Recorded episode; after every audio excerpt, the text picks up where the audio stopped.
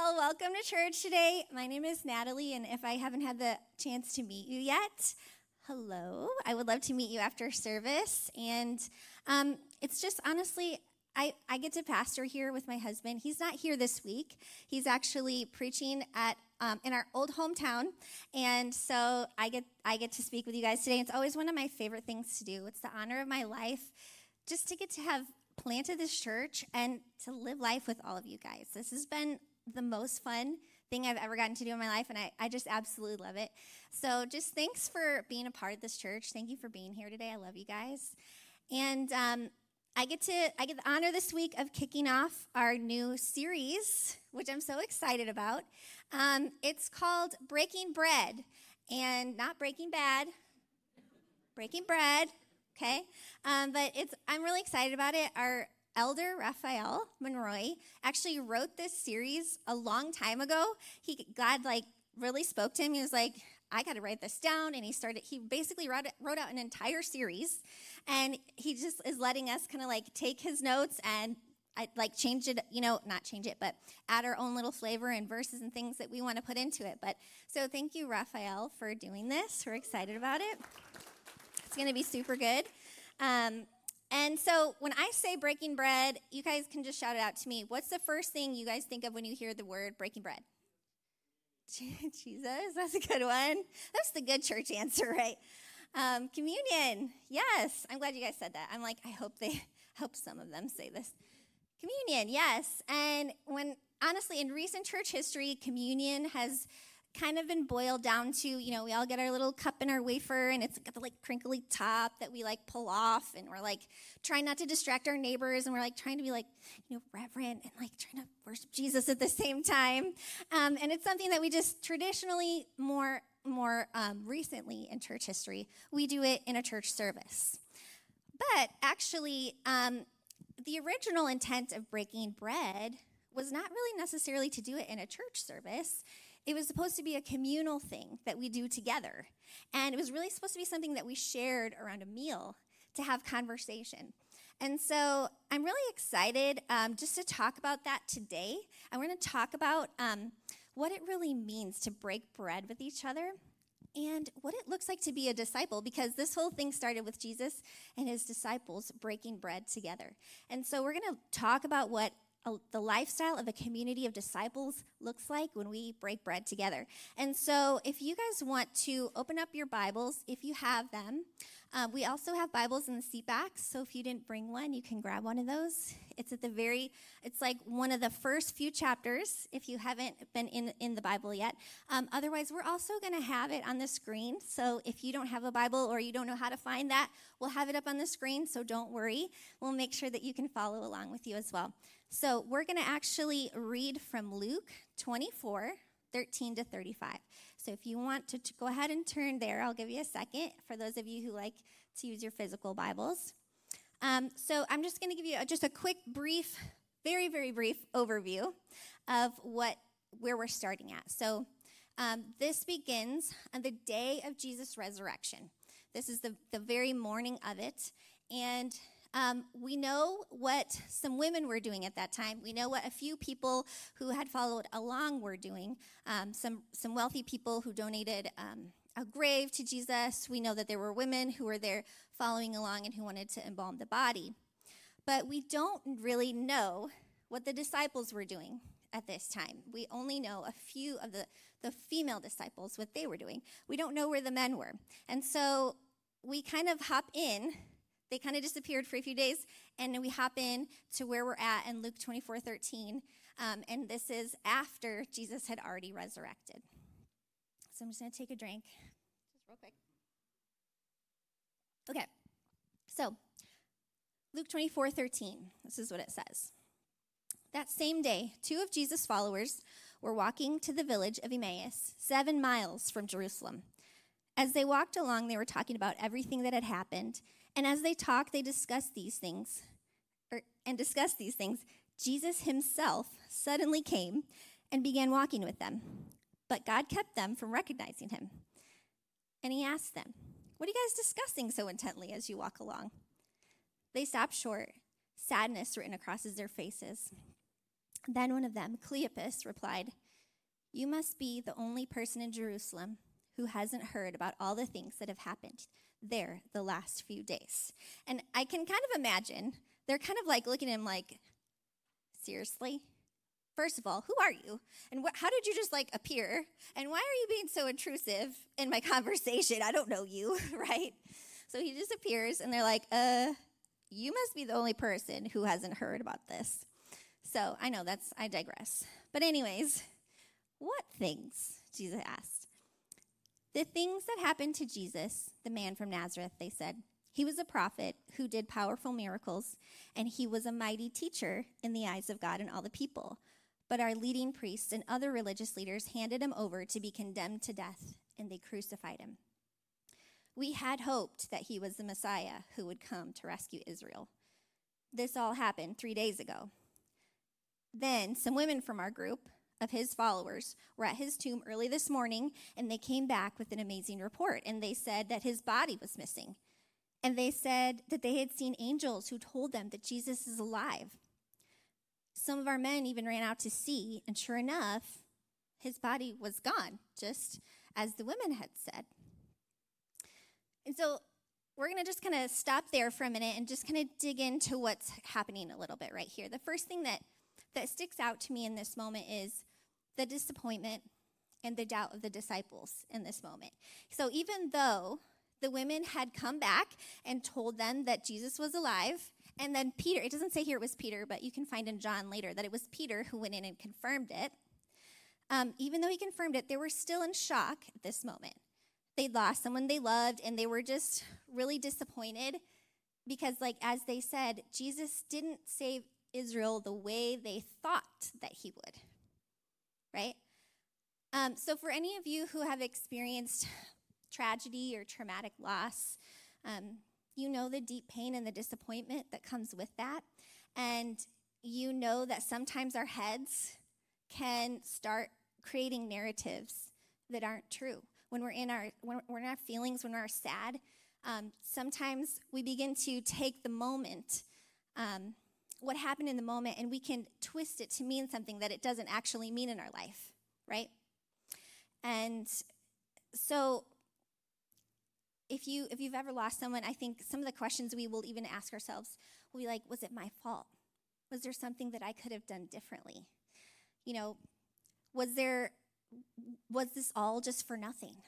Why did this happen to me? Why did this happen to them? And so I love that Jesus pops in in this moment when they're it's clear that their their head's going somewhere, right?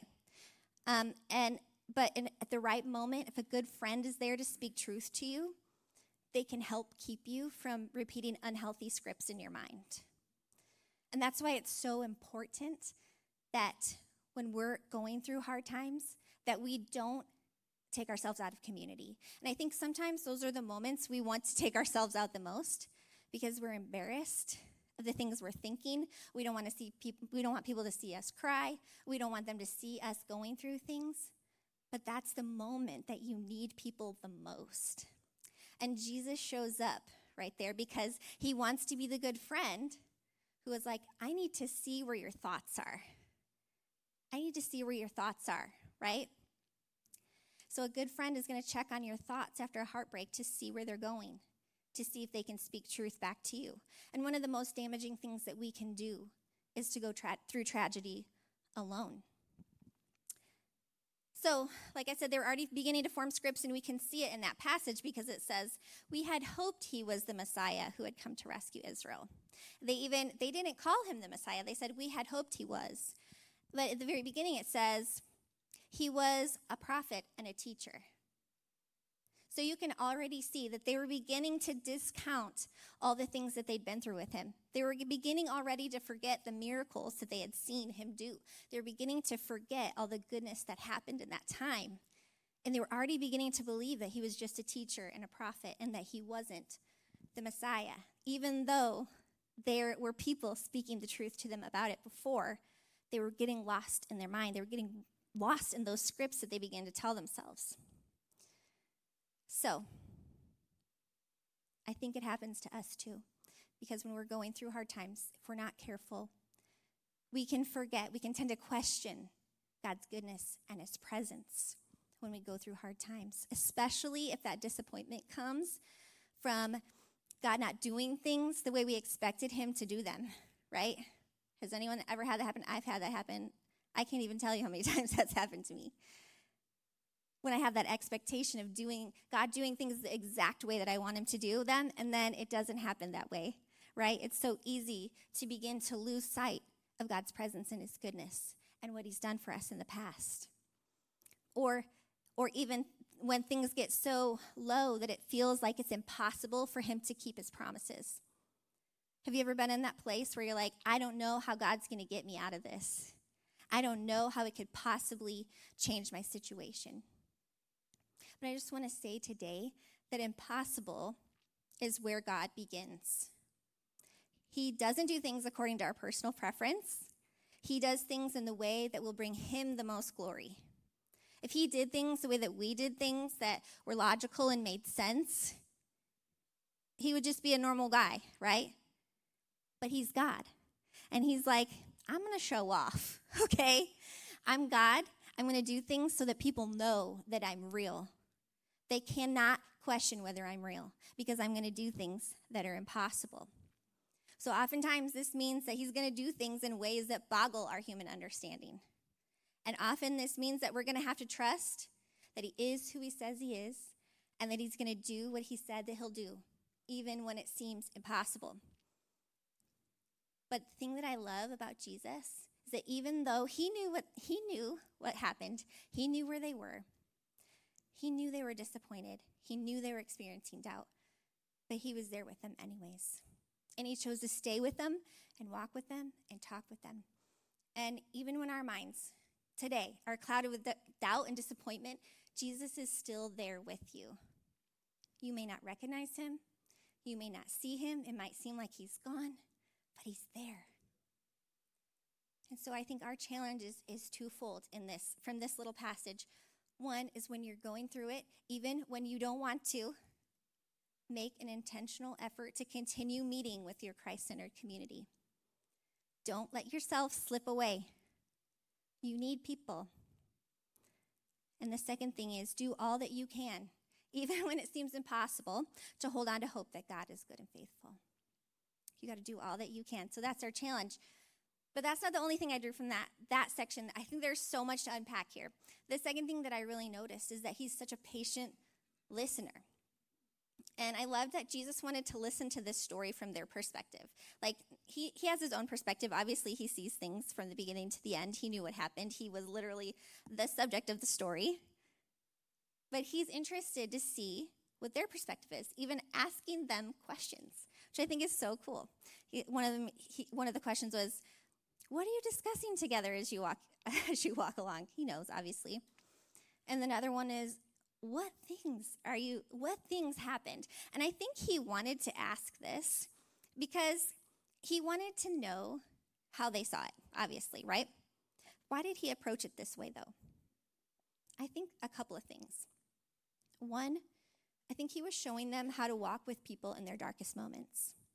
I think he was showing them, and I think he's still showing us today, how to walk people, walk with people in their darkest moments. He wanted them to see that He does care about their pain and that they can be open and honest about what they're truly feeling. And I think it he he wants us to know that today too that he's still listening to our pain. He wants to know. He's not afraid of that. He's not afraid of your questioning. He wants to hear it. And I think that he was teaching them an incredibly Oh, actually I'm to I'm to back up for a second. The thing that I love about this moment is that Jesus was so interested in how they saw it. He's arguably the most interesting man in the world. Literally, he did all these crazy, incredible miracles. He's raised from the dead. He's probably the most interesting man of that time. And yet, here he is resisting the urge to be interesting in that moment. He could have, if he wanted to, he could have done another miracle to show them and prove to them in this moment who he was and all the awesome things he could do. But instead, he chose to be interested instead of being interesting. And I think that's such an important point for us as believers to remember to be interested in people before we're interesting because they need us in that way, right?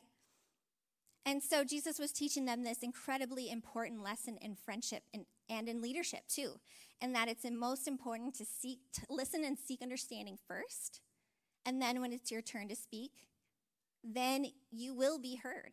And we're, we're going to see that in a little bit, but um, first, I want to just tell you a little story about how this actually happened to me this week. I have dry mouth today. I don't know what's up with that. But so this week, uh, this passage actually was super timely for me because I was preparing this message and I was like, I don't even know how this could be even more like relatable to me this week. So, um, while we were on sabbatical, we had an email come in to our account, and um, often we'll get people asking us questions like, What's your church about? What's your stance on X, Y, and Z? And um, one of those came in while we were gone. And um, honestly, I, I was really tempted in the moment to just write back and be like, well, here is what we think about X, Y, and Z, and blah, blah, blah. But we have this, that's my, like, always my initial, like, response. But then I forgot, I'm like, oh, wait, we have this policy at Voice here, and in our leadership, you might not know this, we have this policy that we're to sit down and talk with people and not reply over an email because text is so hard to read tone it's so hard to read attitude it's hard to read heart it's hard to it's just hard to interpret. And so it's like if we're going to talk about something so important this is clearly an important matter to you you want to know this then let's sit down and talk about it. So that's what we did. I, I invited this person out to have coffee and they totally were like yeah let's do this which is actually was kind of surprising because I don't know about you, but I get kind of overwhelmed just like going and sitting down with some random person that I've never met before. Um, but they were like, yeah, let's do it. And so I was like, okay, cool. So as I was just praying um, before we met, I was just like, you know what, Lord, um, would you just give me wisdom on how you want me to speak to these questions? And so I was just praying, and I felt like God was giving me some answers. It was good, and I was writing them down. But over and over and over again, the one thing I felt like he kept saying to me was, listen, just listen. And so we got closer and closer to the day, and it was the morning of, and I was, again, I was praying for my meeting and just saying, okay, Lord, is there anything you want me to say to this person? Um, are there any words of encouragement you want me to give to them today? Um, and I pray that usually every time I go into a meeting and I ask God to give me uh, if there's any kind of encouraging word that they, he wants me to give them. And again, he came back and he just said, just listen, ask questions and listen. And so that's what I did. We went and we had the meeting and um, I met them and actually just started off by just asking them, I, I want to hear about your story. Will you tell me your story? Tell me about your history with, with God, with church. Tell me why these questions are so important to you. It's, it seems really apparent to me that this matters a lot to you. And so, as they were telling me their story and everything about them, I just began to get this compassion for them. And I just was feeling like, wow, I'm so glad that I listened to their story. I'm so glad I know why this was important to them. Because it helps me to answer with so much more grace, with kindness, and with love, and to go, I see why this matters to you. And I want to make sure that you know that I care about that, right? And I think that's the conversation ended just really great. Um, it was really lovely conversation. I don't know about you guys, but I'm an Enneagram 9. And so anytime someone wants to ask me, like, anything that could potentially be like a hot button issue or something that could end in like a argument. I mean, it's hard enough to ha- to talk about hot button issues with like people you know and love, right? But let alone a total stranger, it could go totally like the opposite way. And it just ended so great, honestly. Um, I, I usually have, I hate those conversations and I avoid them, but it ended so great. And I was like, thanks, Lord. Thank you for letting me have this conversation. I learned a lot. And it was just so beautiful. And the door was open, I think, for further conversation. I'm so glad that I met that person and um, just ended so lovely. And just, it was like, hey, call me if you need anything. And it was just so great. I'm so happy it happened.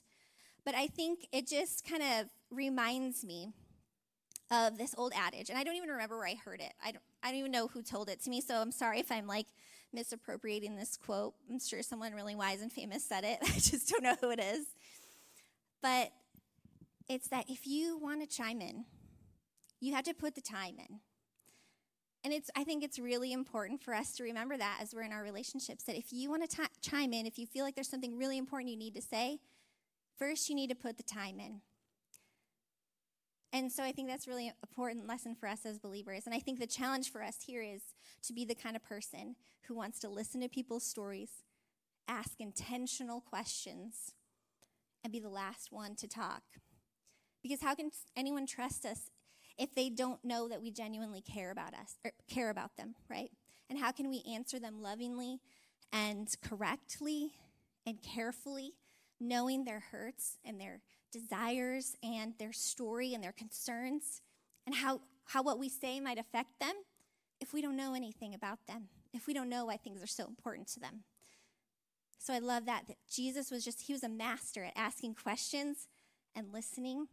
And when it came time for him to speak, it was truly life changing because they knew that he cared, right? They knew that he was listening and he cared about their perspective. And so we come to the next part, and we're going to talk about what Jesus said then after that, because I believe that this is one of the most important parts of the moment, and it's the whole part of why we're talking about um, breaking bread together. So then Jesus says to them in 26, Wasn't it clearly predicted that the Messiah would have to suffer all these things before entering glory? Then Jesus took them through the writings of Moses and all the prophets, explaining from all the scriptures things concerning himself. By this time, they were nearing Emmaus at the end of their journey. Okay, I'm just going to pause there for a second. Um, if you guys remember at the beginning, it said they were seven miles, okay? They were seven miles away from Jerusalem. So they had, they had separated themselves away from the rest of the disciples, and they were walking seven miles. They talked for that long. Can you imagine? That wasn't just like, oh, let me just talk real quick about this, say this quick thing. Like right here, it's two sentences. But can you imagine? That was a really long conversation. So then it says, Jesus then, oh, by this time they were nearing Emmaus, then they were at the end of their journey. Jesus acted as if he was going on, but they begged him, Stay the night with us since it's getting late. And so he went home with them. And as they sat down to eat, he took the bread and he blessed it, and then he broke it, and then he gave it to them. And suddenly their eyes were opened, and they recognized him, and at that moment, then he disappeared. I don't know why he disappeared, but they finally realized at the moment that they broke bread who they were talking to. And Jesus often does this. He reveals himself when we break bread together. And without just sounding melodramatic, I really can say with confidence that sharing a meal around our faith is one of the most important things that we can do for our faith. So, in the you know, in Jewish tradition, they do something called Shabbat. And that's basically that every Friday evening is reserved for dinner with friends and family to talk about God and to prepare for the Sabbath day of rest. And so the early church, after, um, once they became Christians, once they became followers of Jesus, they followed this tradition. And it became a really important part of their faith, something that they didn't get rid of, right? And actually, the, the last time that they had seen Jesus was when they were breaking bread together. The last time they saw him, they were breaking bread. And the next time they saw him, they were breaking bread. An important, I think, parallel, right? the last time and the first time. The moment he spoke to them about what was going to happen, and then the moment that he revealed that he was true, that he was right, that he wasn't lying, that he is who he says he is, he's going to do what he says he's going to do, and that he begins with impossible, right? That's when he shows up, is when they're breaking bread. And Jesus, I love, I don't know why he chose this. I guess, I mean, there's some really good reasons, I'm sure, and I, we'll talk about it, but he loved doing ministry around meals.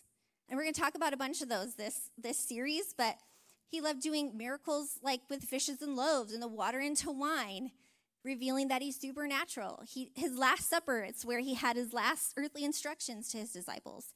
And then again, right here, when the disciples invite him for a meal, and he finally reveals himself. So, why does he choose to reveal himself in a meal? Well, I think there's like some spiritual and some practical reasons. So, hold on.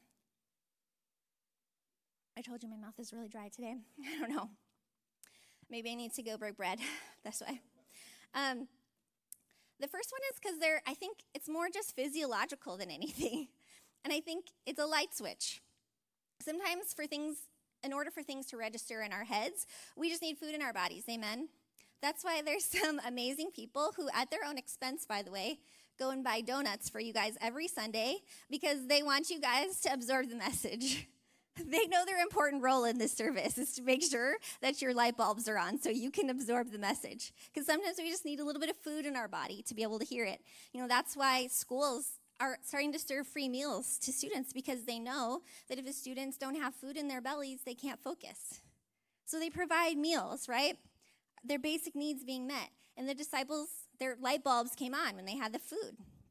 In verse 32, it said, were our hearts not burning within us while we talked, while he talked with us on the road and opened scriptures to us?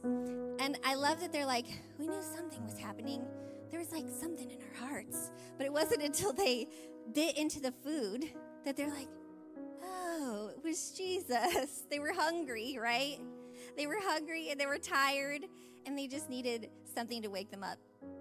And I love this because serving a meal is just a practical action to show that we care.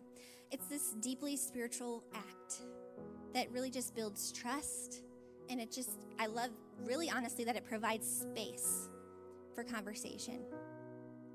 And it just allows us honestly to serve each other in this really amazing practical way. And um, I once had a friend, I used to work at, um, I used to work at this church that we had this discipleship program for um, young adults. And it was like, I loved doing it. It was one of my favorite things. And one time I was bringing in a guest speaker. Um, he was a friend who had been working for an ambassador for the UN. And I brought him in because we had been talking about missions and serving our world. And so I brought him in, and I wanted the students to be able to ask him questions because he was on the ground doing real work, serving real people in an impoverished nation. And he wasn't necessarily doing missions work, but he, as a believer, was doing missions work, if you know what I'm saying. And so our students raised their hand and they asked, they wanted to know. So, what is more important when you're serving people? Is it to provide them a meal or take, take care of their physical needs? Or is it to share the gospel with them? And I remember this moment being so poignant to me because, and I, it still sticks with me to this day because I was like, light bulb on moment. And he said, he just looked at him, he's like, without skipping a beat, it's both. Because how can you truly share the gospel if you don't care about someone's tangible needs? And I, I remember thinking about that for so long. And I was like, oh my gosh, yeah. If we don't care about people's actual physical needs, how will they know that we actually love them? Because this is more than just about words, right? Sharing the gospel isn't just about our words, it's about our lifestyle, it's about who we are. And are we really truly caring for people in a meaningful and a tangible way? Right? So I have a challenge for us today. And the challenge is to host or attend a meal with someone in this church. Maybe someone you have, maybe someone you with you have someone who you haven't yet. Or to serve a hungry person a meal and discuss the love of God together. Not just having a meal for a meal's sake, but a meal with the express intention of showing love for people and talking about your love for God. See, three times in John 21, Jesus told, Pe- told Peter that if he truly loved him, he would what? Do you guys know what this is? If you truly love me, feed my sheep. Feed my sheep. And I think, I don't have proof, but I think that he meant it both physically and spiritually. Feed my sheep, have a meal together, talk about the love of God, and prove it. Prove that you really love them. Prove it that you love me, right? Prove it. So, what if we began hosting Shabbat dinners at our home once a week or every other week where we take time to do that? A lot of us do this in small groups, and maybe this is your moment if you haven't joined a small group. This is your moment to be begin joining a small group, to jump in, to get connected with people and share a meal. But a lot of our small groups don't meet every week. So maybe today is the day that you ask someone sitting next to you or someone that you've been wanting to get to know in this room out to lunch. And after service, you go talk about God. You talk about what He's been doing in your life. You talk about the message today or whatever you need to talk about, right? So, why is this so important? Is this really necessary for us? Why is having a meal together so important? Is it really matter? Yes, it does. It does, and here's why. In in the very last meal that Jesus had, he said, in Luke 22, 17 to 20, he said, he took a, a cup of wine and gave thanks to God for it, and then he said, Take this and share it among yourselves, for I will not drink wine again until the kingdom of God has come. He took some bread and he gave thanks for it, and then he broke it in pieces and gave it to the disciples, saying, This is my body, which is given for you. Do this in remembrance of me. This wasn't a statement meant just for that moment because he wasn't gone yet. How could they do something in remembrance of him when he's still there? It was a command for the future. Do this in remembrance of me. That's what he's called us to do together, to break bread together and remember him. So,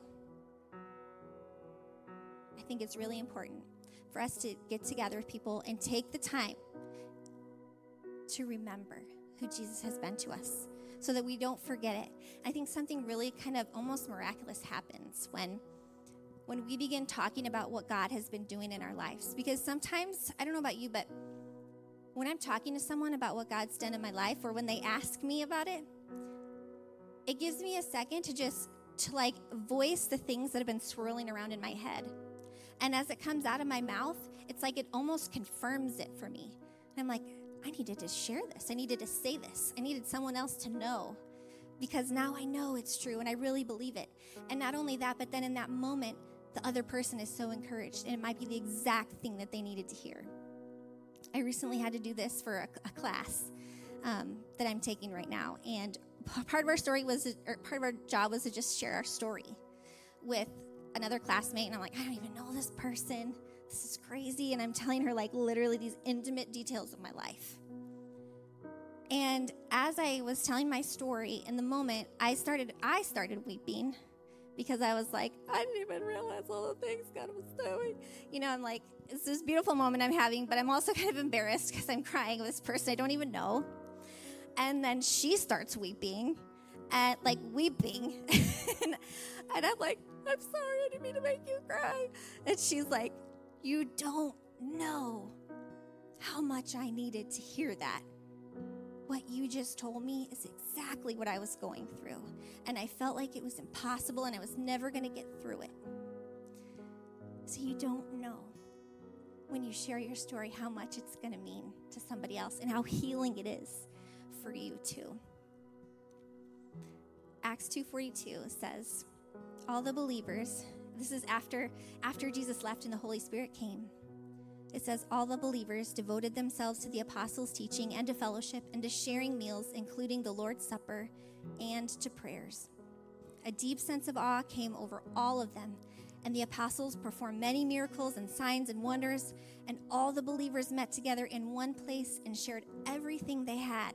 They sold their property and possessions and shared the money with those in need, and they worshiped together at the temple every day, met in homes for the Lord's Supper, and shared their meals with great joy and generosity, all while praising God and enjoying the goodwill of all the people. And each day the Lord added to their fellowship those who were being saved. Amen. That's so awesome. When we share our faith, with each other, we build each other up, but not only that, other people get saved. Have, have lunch with somebody who is not saved, who doesn't know Jesus, and share your story and the goodness of God. That's just as important. That's how people were coming to know Jesus, was because their needs were being met and they were being encouraged. And it's so important for us to do because we were created for communion beyond the cup and the wafer. We're commun- we were created for communion beyond the cup and the wafer. It's hard to be really surfacey when you're sitting down at a meal together, right? But you can sit here in your, in your row, not say a single word to someone when you're taking communion. You just you just take your little crinkle cup and you just you're trying to be quiet, really, right? But when you're in a meal, you can't do that. You have to talk to each other. You have to be real, don't you? Because you're just there for an hour, eating your food, staring at each other, and you got to say something. You got to do it. But if I can be real today, I think that's exactly why some of us have not done this. Because some of us, I think, want things to say at the surface. I think that we're afraid what might happen if people knew the real you. I think you're afraid you'll be too much for people, some of you. Think some of you are afraid that people are going to judge you. I think some people like to say the excuse that they don't like people. I don't like peopling. I don't want to people today. Can I say something? If you're a Christian, you don't have the option. Sorry. Sorry to bust it. You don't have the option. Every person you encounter is a child of God in need of love. And so you've got to find a way to connect. You don't have to like them and be their mm. best friend, but you do have to love them, right? I think some of us have used the, ex- the excuse that we're introverted, right? But even introverts need people, and maybe in shorter and smaller doses, right? But you still need people. And I think actually this is the thing that I love about introverts is that the, the thing that makes you introverted is that you don't like you don't like shallow conversation, right? You want deep conversation or things that matter. You don't have time for trivial bananas, right? Like the rest of us extroverts who are like, we'll take it all. We'll just go anywhere with anyone as long as a person is there. I'm there, right? But then the extroverts, we have a hard time being deep and real because we just want to have fun. But introverts, even more reason for you to share a meal with someone, right? I'm not asking you to host or feed the 5,000. Just share a meal with someone. I think another reason some of us don't do this is because we've been hurt before. And we want to use that as an excuse to say, I don't know. I don't know about church people. They've hurt me. And I'm afraid to step back into relationship because I'm afraid to get hurt again. And you might be thinking to yourself, Natalie, you don't know my story. You don't know what's happened to me. And you're right, I don't. But I can tell you, only from my experience, that if you want to know someone who's been hurt by church people, it's right here. I've spent years in therapy undoing some things that church people did to me. And I'm the one who I'm preached to myself today because there's so many times that I want to keep things at the surface because I know that if I invite people in, I might get hurt again. But the truth is, we need each other. I need I need people. And some of the most important relationships and friendships that have changed my life have been with people who love Jesus. One of them was just sitting right there. And I might cry. I love her. But um, none of you know her. but her name is Linda. And she actually flew all the way out here. She's from my old town. And she has been by me through thick and thin, some of the most painful moments of my life and she's never left. And she's the perfect example of what a godly friendship should be and what we're called to be. Just people who stick by each other, thick and thin, loving each other deeply, sharing meals, listening, caring, asking questions. We need it. The thing I hate about the enemy is that he's not new. He's been feeding these same lies to people for all of eternity because he knows that if he can isolate you, he can keep you in a cage forever. But if you get in the presence of other believers who are going to speak truth to you, who are going to come against those lies that you've been speaking to yourself and that the enemy's been speaking to you, you're going to be set free. You're going to live a full life. You're going to experience the fullness of relationship and the power of God and He's going to do impossible things in your life, and you're going to have faith for it, and you're going to believe it because you had a meal with someone who gave you the encouragement to do it. It's so important to break bread with each other. Hebrews 10:25 says, "And let us not neglect our meeting together as some people do, but encourage one another, especially now that the day of the Lord is drawing near." So, I hate crying in front of you guys and I do it every time but it's because I believe it. As we head into response time, I want you guys to just ask the Lord, what, what is it that you need to do? What's your next step? And some of you are amazing at this, and, and maybe that's not your thing that you need to worry about. Maybe it's you're just thinking about how you can keep loving people, right? But some of us, as you head into response time, maybe your thing you need to pray about is who am I going to ask to lunch today? Who am I going to ask to lunch today? Maybe thing you need to do is where's the small group sign up? I'm going to sign up for a small group. So, whether it's you who needs community or someone else in your life, to honor that practice of breaking bread as essential. So, I'm just going to say a quick prayer and then we're going to go into worship. God, I thank you that you have loved us so deeply. You've shown us what it means to be a true friend. You have shown us so much grace and mercy, and we love you. And in this moment, we just want to say yes to whatever it is that you have for us. We love you, Lord. In Jesus' name, amen. Some notes that I took that I just want to remind us before we finish today. Jesus chose to be interested before being interesting. If you want to chime in, first you have to put the time in. True because it rhymes. So good. Communion isn't just sketchy juice and a weird wafer. Did you say that? I wrote that down. I said that. Communion is a meal centered around the love and the life of Jesus. And then Hebrews 10 25, don't neglect meeting together.